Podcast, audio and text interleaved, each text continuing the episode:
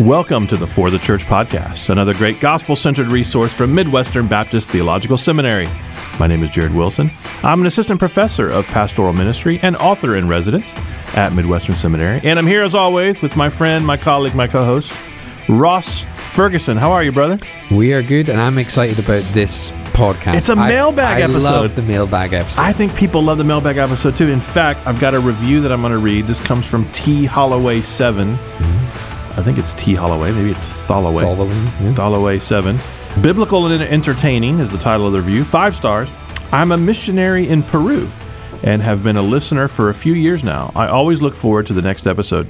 Jared and Ross provide sound biblical wisdom and have a lot of fun doing it. They cover a wide variety of topics. The mailbag episodes are especially interesting. I would like to see Jared's Beefs make a return to a more regular spot on the show. Also, Ross, I am totally with you on embracing the cheesiness Yeah. of Christian movies. Well, nobody's perfect, I guess. Holloway T. Holloway. Seven, T Holloway, whoever. My beef is that you both agree that Christian movies cheesiness should be embraced. He likes the mailbag episodes. We like the mailbag episodes. Let's jump right into our mailbag episode. First question. This comes from Ben on Facebook, who actually asked a couple of questions and kind of ten questions inside the two questions. ben says uh, you made a side comment in the episode "The Care and Feeding of Pastors." That you're not sure, speaking about me, I think it's a comment I made, that you're unsure that we've yet seen the full consequences of post COVID fallout relating to pastors, resignations, burnout, etc. No doubt these consequences will be seen in both lead guys, lead pastors, and in vocational and lay pastors who are non lead pastors. Two categories of questions. What type of consequences do you think we may be looking at? In other words, what will be the full consequences of post COVID fallout relating to pastors? If we haven't seen it yet, what will it be? And second question is, what advice will you give to churches and pastors who desire to provide understanding and care to their pastors? Let me, uh, of course, answer the first one first. What type of consequences? And uh, the answer is, I don't know. In fact, my saying I don't know if we've seen the full consequences isn't because I have a clear vision of what it would look like. The surveys we were seeing at the time were pessimistic or optimistic, depending on how you look at it. It was basically we didn't see a mass exodus of the pastorate coming at the tail end of the pandemic. What we saw was a jump in the number of guys saying, I'm thinking about leaving. Mm-hmm. So it's optimistic in the fact that they're sticking around. We didn't see a mass exodus. Pessimistic in that more people were thinking about leaving. So, yes, I think the full consequences may be more resignations. I also think we're, we have a pastoral deficit. Mm-hmm. So fewer young men are entering into pastoral ministry. I don't know that the last three years, and I'm not even thinking about just the pandemic, but just political division, et cetera. I don't know that it's made the pastorate seem like an, a place young people aspire to be. if anything, it's kind of taken the gloss off of. But mm-hmm. at the same time, then it actually shows what ministry is Yeah.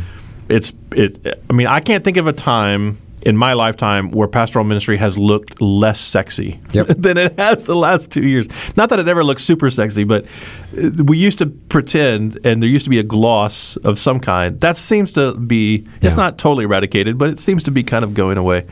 And so I, I think the consequences will be if not a lot of resignations guys who are pastoring through burnout or in the midst of burnout, and then I think also fewer replacements coming in, fewer reserves coming in. So either way you look at it, it's uh, an unreplenished spiritually and numerically occupation. That's what I think. I don't know. What do you think? I think exactly the same. I think the only thing I would add is that take this example of when you experience an ill health moment, quite severe, heart attack, stroke, something severe, you might be able to recover from that, but you will always have a long lasting impact. And that might be that you need to change the way you live, or it might be just that the memory of that shock, that fear that happened will always stay with you. That's COVID for me. Those two years, I, I had a relatively not quite as brutal time as many guys had, but but it was a tough time. Uh, I'm never going to forget that. Yeah. That has peaked certain stresses, and I'm now very aware of the the anxiety and the stress that comes from that. I am one of the guys that post COVID, I've taken time out. I'm studying here for that reason, is to take time out post kind of COVID time. But I know a lot of guys who are just yeah, just view ministry a little bit more of a negative tone now, just because of the pressure they were under, um, and that that won't leave. They'll always remember this. That's the long-lasting impact. Yes. Anyone that served during this time will always have that memory of it, of the time they closed the church doors, the political nature of it, the medical nature of it, even having COVID themselves and still having to care for people, people dying within their church. That's never going to leave them. And to some extent, that comes to the second question of the need to care for those individuals yeah, how do, how do we care for them? Yeah. yeah. Yeah. I mean, that's the question. What advice do you give to churches and pastors who desire to provide understanding and care? On one level, I I don't know how you implement this advice because what these pastors need is a community mm-hmm. who is charitably Christ centered, seeking to give grace to guys who may feel a little beat up, who will be patient who won't air a grievance or a complaint or right you know right away you know seek to I don't know give the benefit of the doubt who will be long suffering and that takes you know people all feeling impressed enough to do that. I don't know how you communicate or implement yeah. such a thing. But it, to individuals listening to this I guess what we would say is keep in mind that everybody, not just pastors, I mean, we're not trying to make pastors into a special class of person here, but everybody's carrying stuff that you don't see. Yeah.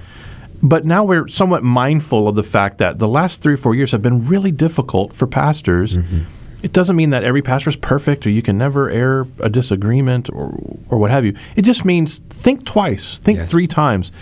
Does the concern that you have r- really rise to the level of needing to put it on top of whatever yeah. your pastor is carrying invisibly, in fact, Ben yeah. uses that word here, maybe affected perhaps invisibly by the ministry strain of our COVID reality. Even apart from the pandemic, just keep in mind like your pastor's dealing with stuff, 90% of which you have no idea about. Yeah. And that to me, it, you know, it, it, it, prompts me when I wasn't a pastor to say, he, this guy's carrying stuff I, that I don't know about. So am I going to share my criticism with him or my concern with him? Give him a you know pointer on his sermon, all these sorts of mm-hmm. things. Well, I know how that feels right after you preach. I know how that feels in the midst of difficulty. I'm going to ask myself, is it really that important? Yeah. Does he need to know this, or is this just me feeling like I need to you know get this thing across?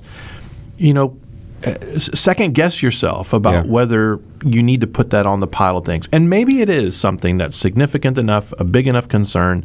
Your pastor does need to know mm. about it and, we certainly wouldn't say, you know, don't open up. Most pastors I know they want to hear the mm-hmm. concerns of their people, but yeah, prioritize, yeah. be patient, be gentle. Couple of yeah. things to be aware of is the pressure to be online and live stream is mm. still a pressure now. Yeah. You know, the pastor five years ago didn't have to worry about YouTube or live stream. Now his church is saying, hey, we should live stream this for someone's granny who wants to watch at a distance still.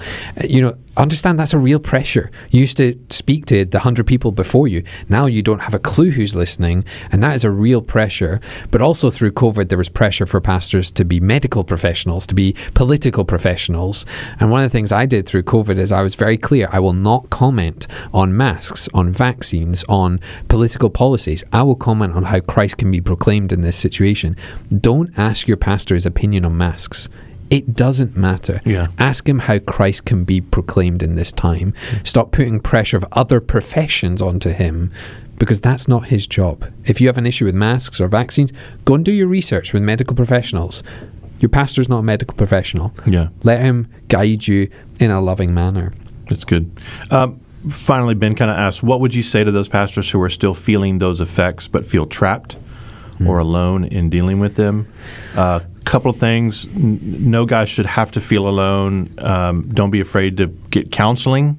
Um, if you feel trapped or alone in your church, reaching out to a, a fraternity of mm pastors who can kind of understand what you're dealing with seek out friendships in that way. And then certainly, of course, we want to say what we all what we all believe, which is if you have Christ, you're never truly alone. And yeah. that's not just a spiritual cliche answer; it's a real answer. You, you are united to Christ by faith.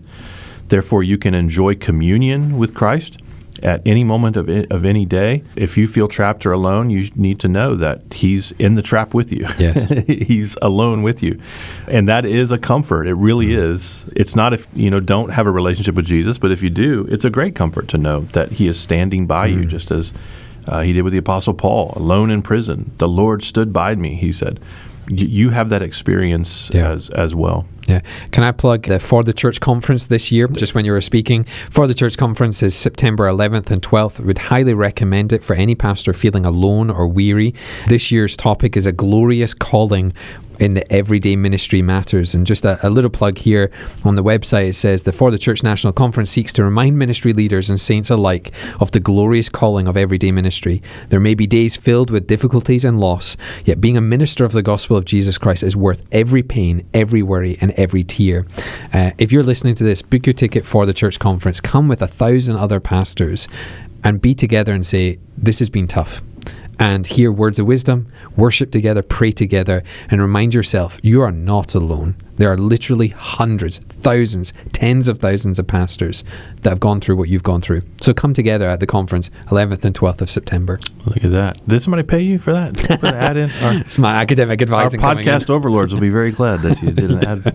Um, all right, next question. This comes from Taylor on Twitter.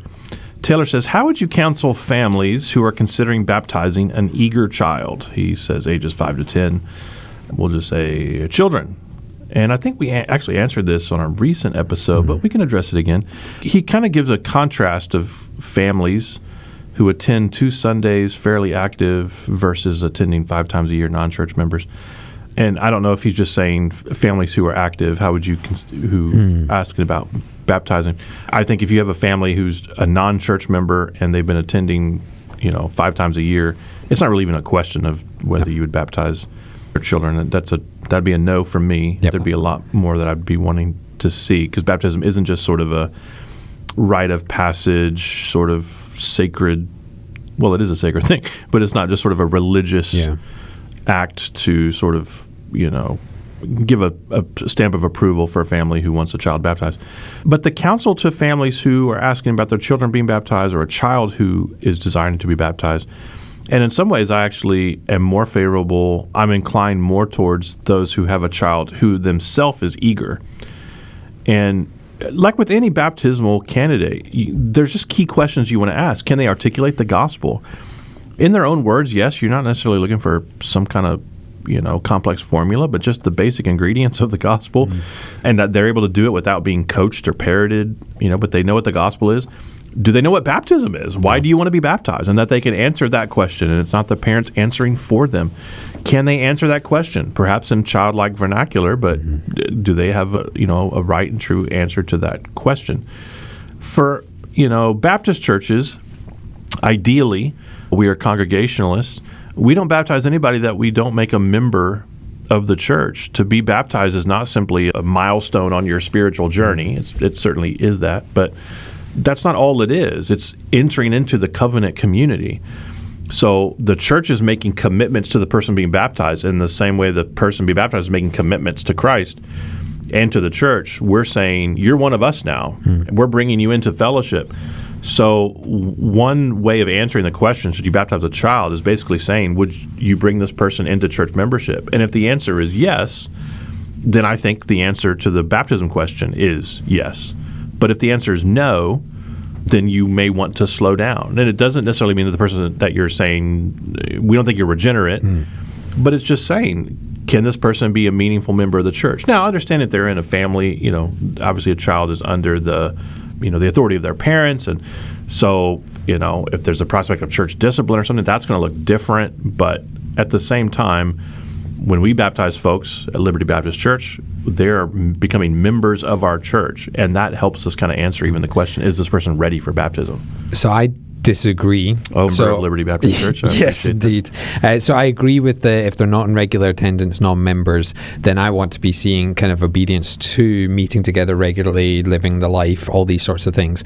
I personally don't hold baptism linked to membership. So I don't believe you can be a member without being baptized. Okay. If that makes sense. There's no such thing as a church member not baptized.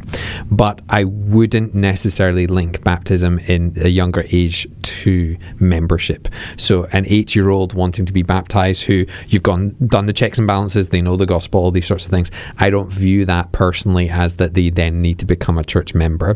For me, I see baptism and membership as separate as then you're being baptized into the global family of Christ and then you localize your membership uh, as and when you're age appropriate. So I have a slightly different view. Yeah, huge problems that. with your view. That'll be a whole other episode. maybe. Yeah, yeah.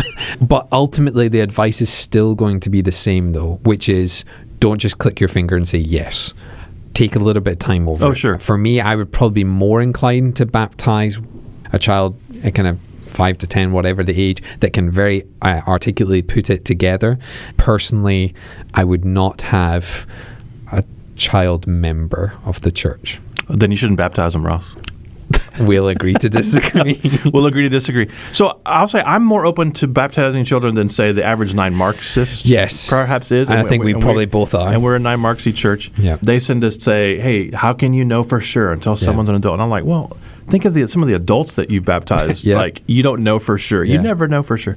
The idea that you can predict the future better with an 18 year old than you mm. could with a 10 year old that, that that doesn't wash. We we have you know too many folks that have walked away from the faith or at least brought incredulity to their profession mm. of faith as adults. That just is a non-starter for me. Mm. I'm just saying, is it a credible profession of faith? Yep.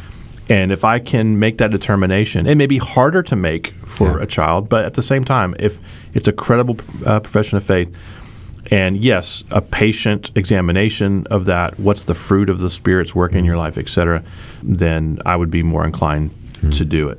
The, th- the things that you don't want to just say yes on is it's very clear that the, the parents are pushing this, Yeah. the child's just this clueless object in the middle of the thing. They can't really articulate the gospel, the reasons for baptism, or the reasons they give are because mom and dad want me to, or Yeah. some other thing that's disconnected. You know, those sorts of considerations, uh, that's a no. And I know that can be difficult when you have active families, people who are longtime church members who want their kid to be baptized, say, hey, what's the harm in waiting? I'm not saying that they're not regenerate. Like, I don't know that. Yeah. And, be, you know, so let's just give it a little time until they're able, their Yep. vocabulary can catch up to their. And there's also wisdom in if they're members of your church, then they will follow what your church puts together. So, for instance, I disagree with you, but we're both part of Liberty Baptist, and therefore I follow what Liberty Baptist will want to teach. So, at the same time, you know, I'm comfortable being a member with that that compromise. But yeah, I think take your time. Gotcha. Here's Adrian on Facebook. Adrian says, "How do you pastor people older than you?" I was- I mean, that's like, like a book length of answer for this question. Yeah. And in particular, he says, "How do you pastor your parents if they're members of your church?" So, have you ever had your parents members of your church? I have not, but my brother does. and I have had my mother. Then you can share the wisdom. So we actually have a few parents of our elders Mm-hmm. at Liberty Baptist. Maybe I should have reached out to them. My brother pastors my parents, our our parents.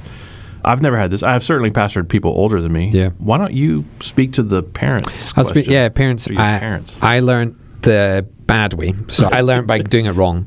So my mother became a member of her church when we were serving in England. And one of the things that I learned through that time is that um, my mother lost a son and I lost a mother during that time. We went very much into a kind of pastor member relationship. So I think one of the things I would like to counsel is remember that they're your parent first, member second. Um, and what that means is you, you do still need to be their child. Yeah, open up, let them know things, talk with them, um, treat them as your parents. Don't think worse of them or better of them because they're now a member, but have them as parents first. Second, one of the things that I found really difficult, and I actually set a rule with my mother that she was not allowed a public opinion. She can have an opinion on a matter within the church, but don't share something publicly. And the main reason for that is because it never works out well. Either you are seen as favoritizing your son that's the pastor, or criticizing your son the pastor, and neither one ever goes well within a, a members meeting. So what we kind of agreed is that that mum would come and share with me anything that she felt she wanted to share. I would share anything with her, but from a public perspective, she stayed relatively quiet, and that that helped in terms of ministry, but also was a negative because after a couple of years of being a member, she felt very silent within the mm. church. So it's kind of one of those things you have to be really careful about your spoken public relationship Yes. as to what to say, what not to say, and that that's really difficult to navigate, and you're just going to have to be really open with your parents, and your parents really open with you to figure out that that navigation. Yeah, I, I mean, I just wrote down having a conversation on the front end about Yes. what's expected and not expected. Yep. I have pastored family members, not my parents, and it was difficult when I felt like I had to put the pastor hat on. Yeah. I've got a buddy who pastors in, in, in, a, in a different state, and he grew up in his church. In fact, his I think his grandfather, maybe his father, I think his grandfather was the mm-hmm. founding pastor of the church. He has grown up in this church, is a lead pastor. He has all kinds of family in the church, cousins, mm-hmm. siblings, his parents, and then also besides that, just people who've seen him kind of grow up. Yeah. Well, they all, you know, it's very difficult for him to be taken seriously. He struggles with, well, we know who you are. You kind of grew up here. And he's had family members who have been in unrepentant sin. Mm-hmm. And when he tries to lead a process of correction and perhaps church discipline, they just, come on, you're Yeah. my brother. You know, I've experienced a taste of that before. And it was not what I expected. Mm. I expected great things and peaceable, you know, relationship and I wish that I'd had a conversation on the front end. If I were pastoring my parents, I'd want to say, Yep. "I'm your son. I'm glad you're Yeah. my parents. We have that relationship first. But if you're going to be members here, I'm also your pastor. Yep. And that might be there may be times I got to put a Yeah. pastor hat on, and I just want to make sure Yep. that's okay. That's not going to be weird, and Yep. Or we're just going to have to talk about the weirdness when it happens, Yeah. and so that we don't kind of have to Yeah. you know play this quiet game about it. my mother actually she moved house and, and she changed her membership to, to a church but kind of her, her original church and one of the things she said was I, I gained a pastor and lost a son and I want to gain my son back and lose the pastor and, it, and it is one of those things of we kind of did it wrong and, and what I'm kind of saying by saying that out loud is uh, this is one of a very difficult situations even if it's really good Yeah. You're going to have checks and balances in place. Talk with your fellow elders as well. Make sure they're fully on board. And if you do need to do discipline things or anything like that make sure you've got other elders there with you because you don't want it to be a family thing. A weird rule i don't know if it's here in our last church we had a rule that no family member could serve on the elder board at the same time Oh, interesting. so no sons-in-laws. Um, yeah, in terms of ministry roles, uh, no uh, treasurer or accountant or anything like that. If you have a family member, you cannot serve at the same time, and that was really helpful uh, because it meant that you don't stack the leaders. Yeah, I mean, to the first question, how do you pastor people older than you? I think with a as much understanding as you can. I, I think sometimes younger pastors feel that older people are sort of set against them or overly mm-hmm. critical or set in their ways. Maybe they're not overly critical, but they're just sort of stagnant or they're not open to change and those sorts of things. And those things are cliched because they're generally true. But having a sense of understanding that, man, the older you get, the faster the world around you seems to be changing Yeah. and the harder it is to manage that and to adjust to that.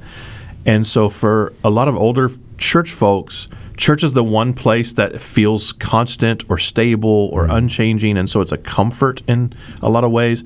And so when the church begins to change, you begin to feel like, oh, I, I don't feel at home in the world anymore. Now I don't even feel at home at church anymore. Mm-hmm. Just having a, you know, not to coddle older members, but just to have a, a sense of respect for that and a sense of charity and patience about that. I think calling older members into spiritual maturity doesn't stop. There is sort of a mindset among some older members of like, well, I've done my time, I've served here, I've served there, now I'm just I've retired from the Christian life, not just mm-hmm. from my job, but from the Christian life. And you want to say, like, hey, maybe this is a new season. Maybe your ministry looks different, but you still have a vital ministry. You have wisdom that younger people, you know, crave and need. We need your voice in this church. We need your service and your wisdom in this church. So don't coddle older members, but certainly challenge them with respect, with honor. Paul writes in 1 Timothy chapter 5 he tells Timothy how to relate to older members of the church. Don't rebuke an older man, but exhort him as a father, Yeah. and exhort older women as mothers. So, in the same way that you would have honor and respect for your parents, or you're supposed to, have honor and respect for the older members of, Yeah. of your church. I would say visit them regularly, even if it's a short visit. Older members love that, and we oft, often went for lunch with older members as well. and popped out for you know a Sunday lunch or a Saturday lunch, a quick bite. Spend time with them. You've been listening to the For the Church podcast, hosted by Jared Wilson, managing editor of For the Church, found online at ftc.co. This resource is brought to you by Midwestern Baptist Theological Seminary in Kansas City, Missouri, where we train leaders for the church.